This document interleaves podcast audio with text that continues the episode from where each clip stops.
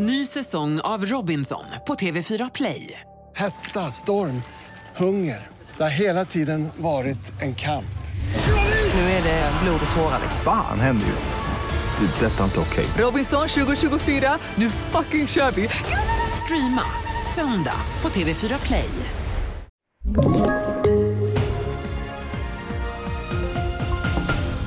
Terrorliknande våldsvåg i Sverige, det säger rikspolischefen.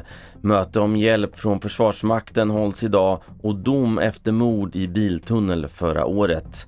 Ja, här är senaste nytt och först om att rikspolischefen Anders Thornberg varnar för att vi kommer att se nya våldsdåd innan utvecklingen vänder.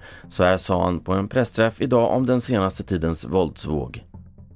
Jag förstår att det finns sorg, ilska och stor oro. Det är en omfattning av terrorliknande våldsdåd som vi inte har sett motstycke till. Det är ett allvarligt hot mot säkerheten och tryggheten i landet. I Sverige har också terrorhotsnivån höjts. Läget är mycket allvarligt. Och senare under dagen möter rikspolischefen, statsminister Ulf Kristersson och överbefälhavaren Mikael Bydén för att diskutera hur Försvarsmakten kan bidra till att bekämpa gängvåldet.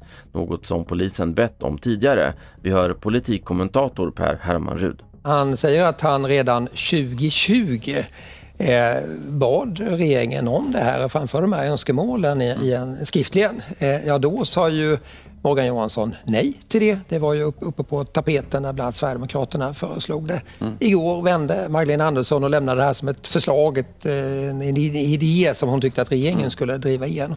Statsministern tog också upp det här i sitt tal till nationen han höll igår.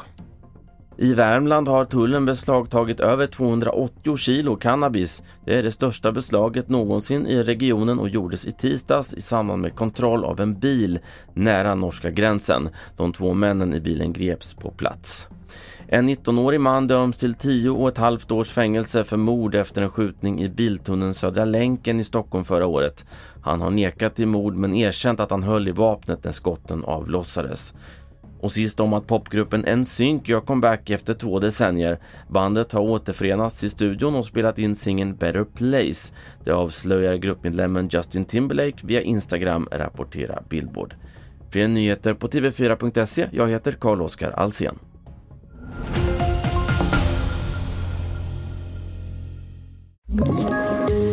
Tips från Podplay. I podden Något Kaiko garanterar röskötarna Brutti och jag Davva dig en stor doskratt. Där följer jag Pladask för köttätandet igen. Man är lite som en jävla vampyr. Man har fått lite blodsmak och då måste man ha mer. Udda spaningar, fängslande anekdoter och en och annan arg rant. Jag måste ha mitt kaffe på morgonen för annars är jag ingen trevlig människa. Då är du ingen trevlig människa, punkt. Något Kaiko, hör du på Podplay. Därför är gardinerna.